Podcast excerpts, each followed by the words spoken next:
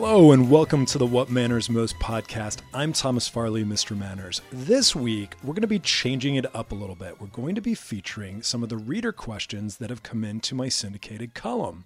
And I'm joined for this conversation by my terrific, trusted producer, Martin Burgess, who will be doing the honors of reading some of these questions. Martin, thank you so much for joining me on the mic for this week's episode. Hi, everybody, and thank you, Tom. I'm, you know, I love a Q&A moment, so I'm happy to be on this side of the mic. Well, Martin, you and I live just about 30 blocks from one another, and yet we have not seen one another face to face since late February or early March. How have you been doing during all of this shelter in place period? Well, I'm doing good now. I think in the beginning, I thought this was going to be a two week event. And so I left all my recording equipment with you, thinking that we'll be back to normal in two to three weeks. But here we are months later, and we just have to figure out how to keep the show running and how to keep active. So I'm feeling good about the way everything has turned out. I actually ended up getting sick with the coronavirus, but thankfully it was just mild symptoms. I thought it was allergies, but there was this weird exhaustion that came with it. However, nothing serious happened to me, thank goodness. So I'm feeling good about everything right now. I have to tell you, and I know I said this too at the time, that was such a huge relief to me when I heard that you had caught the virus, but that you came through it so quickly, particularly because I know you'd been so careful. The last time we actually did see one another face to face, you were relating to me a story about just having come from a kickboxing class where your instructor, I guess, at the end of class typically does some kind of a high five. And you and several of your other classmates did not want to partake in the high five. Your instructor wasn't so thrilled about that. I think felt a little bit offended. But what an indicator of how things have changed from that period, which was only 10 weeks ago, perhaps, till the current moment. I mean, in the moment, I was feeling kind of guilty about it. But then, after listening to the episode that we did with Professor Snowden, and he had mentioned that by the time a virus is, is detected in society, it's already been swirling around and you don't know for how long it's been there. So I feel less guilty for shaming, high five shaming my kickboxing instructor. I think we need to call Professor Snowden back and find out if you can spread coronavirus through boxing, especially kickboxing. I'm going to say yeah. yes. We okay. don't need to call him. we'll we'll just we'll just go with the affirmative for that one. Well, both of us being New Yorkers, we're living through some heady times, some anxious times for all of us. I myself was in a park in Brooklyn on the Brooklyn waterfront over the weekend that is called Domino Park, and it's the site of the old Domino sugar factory. And something that I thought was interesting, and I wonder if this is going to be replicated across the country. They actually had these circles that have been delineated on the grass, on the lawns, that were spheres that were six or more feet apart from the other spheres. And if you wanted to be on this grassy knoll, the only way of doing so was actually sitting within the confines of these marcated white spheres on the ground. And I thought, what an interesting metaphor for these times that we're living in right now, where we all feel like whether we are buying in 100% to all the safety measures or not, that all of us are enacting and witnessing some sort of protective measures that are preventing us from interacting with other people in the way that we traditionally would. And so, for that reason, people really do have a whole lot of questions about what is the appropriate way to act in these unusual and unprecedented times. Yeah, well, I remember before the lockdown happened, I saw a news story and they had quotes from the CDC, and the CDC was saying, expect to hear things like schools will shut down, a restaurant will shut down. These are things that are going to be happening in society. And I think that now we're coming through the lockdown, we're going to start seeing new things and we need to know how to navigate this new world that we're in. So I think uh, people have a lot of questions. And so uh, this is the perfect platform for people to ask how do we socialize again? Yes. And to that point, if you have not yet had the opportunity to send us a question, we'd love to address your questions in the podcast. And potentially, you may even find your question pop up in the pages of one of the Tribune newspapers where my syndicated column, Ask Mr. Manners, is running. And so, if you do have a question, please send that to us at info at whatmannersmost.com. And we look forward to addressing those questions in upcoming editions of the podcast and potentially the syndicated column. And don't be shy because a lot of people have the same questions, and some of the ones that we picked today, I think we've all experienced in these last few weeks. So, without further ado, question number one. Although most of my family members have been taking the coronavirus seriously, I have a cousin who thinks the whole pandemic is a conspiracy since all of this began. She's been posting links on Facebook from sources so lacking in credibility that it would be laughable if the issue was not so serious. My patience with this spread of misinformation is growing extremely thin. How do I get her to stop? I think at this point in time, there is no value in drawing a hard line in the sand and talking until you have no breath to talk, trying to persuade the other person of how wrong they are and how right you are. Because frankly, if someone's views are that baked in, you have very little, if any, chance of convincing them otherwise. So I would say, unless they are either, for whatever reason, not fully there in terms of having all of their mental faculties, maybe it's an elderly person who simply doesn't grasp the massive nature of this pandemic, particularly when it comes to that population, or someone who is putting themselves in direct and dire harm, I would table these conversations until we're safely on the other side of this, which may be a while, and I'd focus on more pleasant topics because the two of you are not going to solve it if the nightly news coverage with the tabulation of the number of cases, the number of deaths, is not enough to convince someone that what we're experiencing is real and not some figment of somebody's imagination. I don't think you are going to have that effect. I totally agree. And also, just I wouldn't take it too personally or take it to heart because everybody's experiencing this pandemic in different ways. And a lot of people are terrified and they find it unbelievable. So to read conspiracy theories aligns with the unbelievableness of it all and maybe even brings comfort to them. And they're sharing that just is their anxiety being expressed. So I would maybe write a comment on the Facebook page just suggesting that it's incorrect. And I wouldn't argue, I wouldn't fight. There's no point to it. You, you brought up several really good points there, Martin. I think we need to cut people a certain degree of slack if they're acting in a way that is out of character for them and latching on to things that they normally would not latch onto. That is really an essential thing to bear in mind. With respect to people putting facts on social media that are simply proven not true or from very fallible sources, it's a great thing to be a newsbreaker and to share with your circle information that is brand new and breaking and vital for others to know about. With that said, I think it is supremely important for people to be responsible in what they post and check the veracity of it. Make sure it's coming from a vetted news source. And also read past the headline, please. I can't tell you the number of friends and family I have who will post something, regardless of what the issue is. And they haven't even read the story. They've read a headline which is deliberately designed to be salacious and click worthy. And what the headline may read is actually not really reflective of what the story is saying or what the facts are at all. So if you were going to post something, make sure it's from a vetted source and trusted source, but also make sure that you've personally read it from start to finish and that you can put your name behind it and you're not just posting it based on what you read in a headline. Moving on. My best friend and I are both working from home as roommates. We made a pact to keep isolated from others, which allows us to enjoy the activities we partake in together, from cooking to board games, etc. Last week, after disappearing for a few hours, she came home late looking all glam and admitted she had been out on a date. I was stunned that she had violated our agreement. Am I wrong to be angry? Definitely not wrong to be angry. Here is a situation where you had two individuals who had entered a pact that really relied on both of them honoring their word, and one of them did not. And I think some serious conversations need to be had after the fact. Now, the challenging aspect of this is if you're roommates, it's not like you can just storm off and, and blow off some steam for a few days, most likely, or, or ask them to do the same because you are living and existing under the same roof. So you've got to somehow make a go of this and, and somehow make your amends. I'm hoping that the roommate who did violate the terms of that pact is at least somewhat contrite and realizes that what she did at least disrespected the thrust of their original agreement.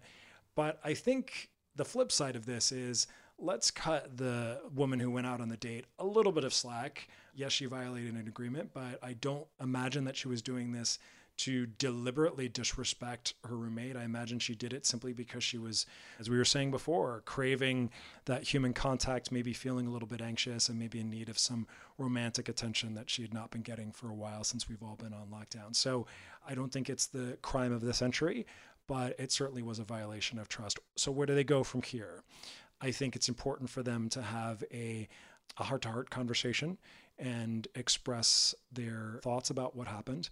And if there are any signs of sickness, cough, fever, that she have a test if she can get one as soon as possible. And heaven forbid, hopefully not, but heaven forbid if she is sick, that she really does self quarantine in that apartment. I have good confidence that they'll they'll come out once once this is all over. I think they'll hopefully be able to look at this and laugh and feel that it made their friendship even stronger than it was before. I totally agree. I also would maybe even try and find out some more details because maybe this person had just had a corona test and came back negative, or they have the antibodies, so they're over the sickness and can't get reinfected. There might be more details to the story, so maybe you can be a little less stressed out about the situation. But I think it's totally acceptable to be angry. I'm not someone, frankly, in life who ever holds a grudge. I, I couldn't tell you one person I hold a grudge against but I think I would be angry at least temporarily. So I think this writer is fully within their rights to be angry in this situation. But let it let it go quickly if you can.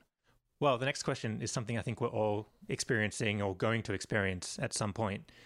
I'm so tired of going to the store and encountering customers not wearing a mask.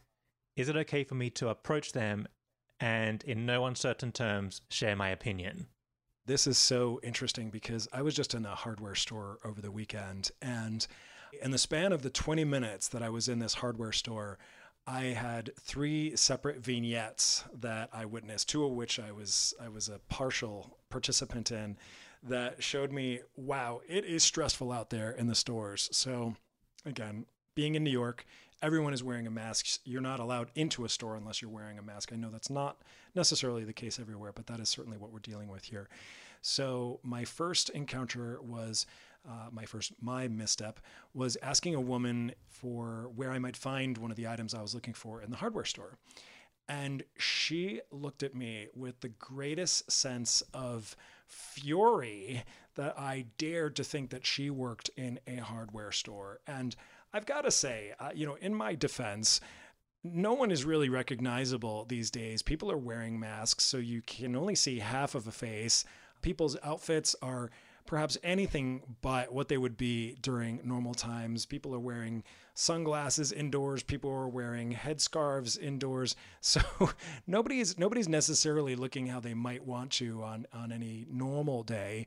She had been spending so much time by a particular shelf. I thought she was there sorting and organizing the shelf, which is why I thought she worked there. Well, I of course profusely apologized. I don't know that I was forgiven for my huge transgression, um, but nonetheless, I then made my way to the checkout counter where the woman behind me was giving some serious side eye to the man behind her, who apparently had encroached hermetically sealed uh, six foot of social distance that she was looking for. And she was not at all happy about it. So she got up in her soapbox and gave him a little lecture as he I felt like he would go back about a centimeter, which was clearly still not enough. And she kept looking at him and staring at him and giving the side eye until finally he reached his six feet of distance. I thought he was actually going to crash into the aisle behind him. He had to go back so far. but in the midst of all of this happening, there's a gentleman in the middle of the store who's yelling at the top of his lungs, Could I please get some help in the hardware section? I need some help in the hardware section. And I thought, wow, boy, let me let me get out of this store. I've had just about enough of this. But from the hardware store to the grocery store, this is definitely something we're witnessing. And I think there are some people who are deciding not to wear a mask deliberately to make a political statement.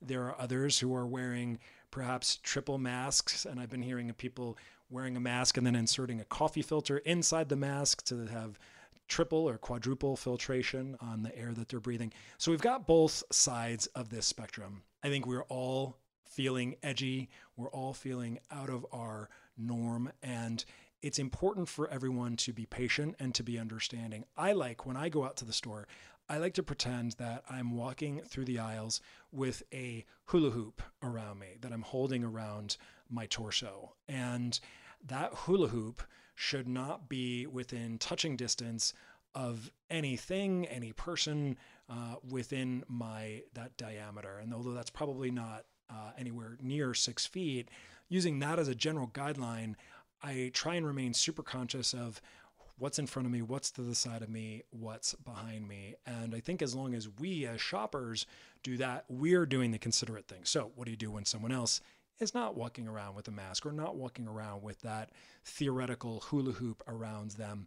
My suggestion is unless you think that the person is somehow just oblivious and doesn't realize and has innocuously done something to encroach on someone else's space or done something that you might perceive as unsafe. In those cases, sure, a quick, gentle word, I think, should do the trick, and that's all that's necessary. If, on the other hand, you sense that this is somebody who is deliberately doing this, making a statement, feeling put upon that they have to wear a mask, and decided unilaterally that they are not going to wear a mask or act in a way that's safe. This is not your battle to fight. You are a shopper. You're not the pandemic police. So I'd highly advise any individual who finds themselves in that situation speak with the store manager, have them take care of it. Don't get involved get your groceries, get what you need, and get out. Because frankly, the longer you prolong your contact with this individual, the longer you're going to be uh, exposed to the potential germs that you're so worried about in the first place. And that includes, I might add, that includes not breaking out your phone, your smartphone, and deciding to make a little mini documentary in that moment of this whole episode for your coronavirus epidemic documentary that you're planning, hoping to go viral. This is not the time. If you really care about not being around the germs, or at least not being around a germy personality, get in, get out, and don't engage. It's not worth your time. Yeah. And by the way, those people who aren't wearing masks out in public, they're the ones going home and sharing conspiracy theories on Facebook. You're probably right. And and then like the virus itself, the misinformation can really spread like a virus and then it's popping up on someone else's Facebook page. And so look, we are learning as we go. This is something that's unprecedented and there has been um, some backing and forthing on official guidance from the beginning. You know, if you remember Martin, it was first don't wear a mask. There's no point. It's not really going to protect you. But yes, you probably should put on a pair of gloves. And then shortly thereafter, the wisdom flopped. And it was yes, wear a mask, not so much to protect yourself, but to protect others.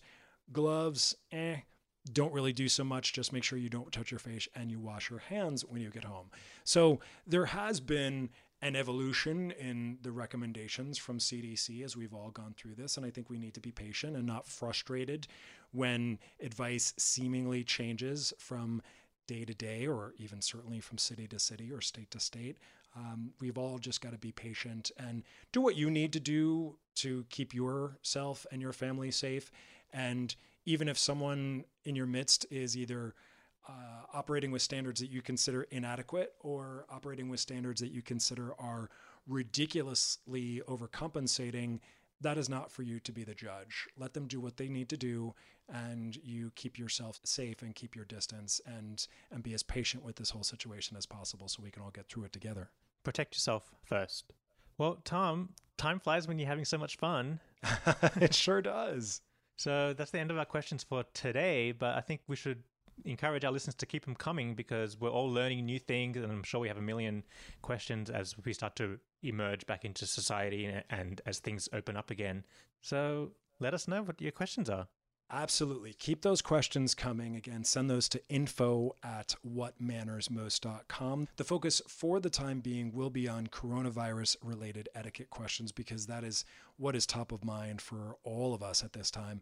But please, as well, in addition to those questions, if you have been enjoying the podcast and hopefully you've been sharing it with friends and family, even more so, if you have been enjoying it and would care to leave a rating on your podcast platform of choice or a review, it's my hope, frankly, to get the message of this podcast out to as many people as possible. And you can play a big part in that. So those ratings and reviews really do count for quite a lot.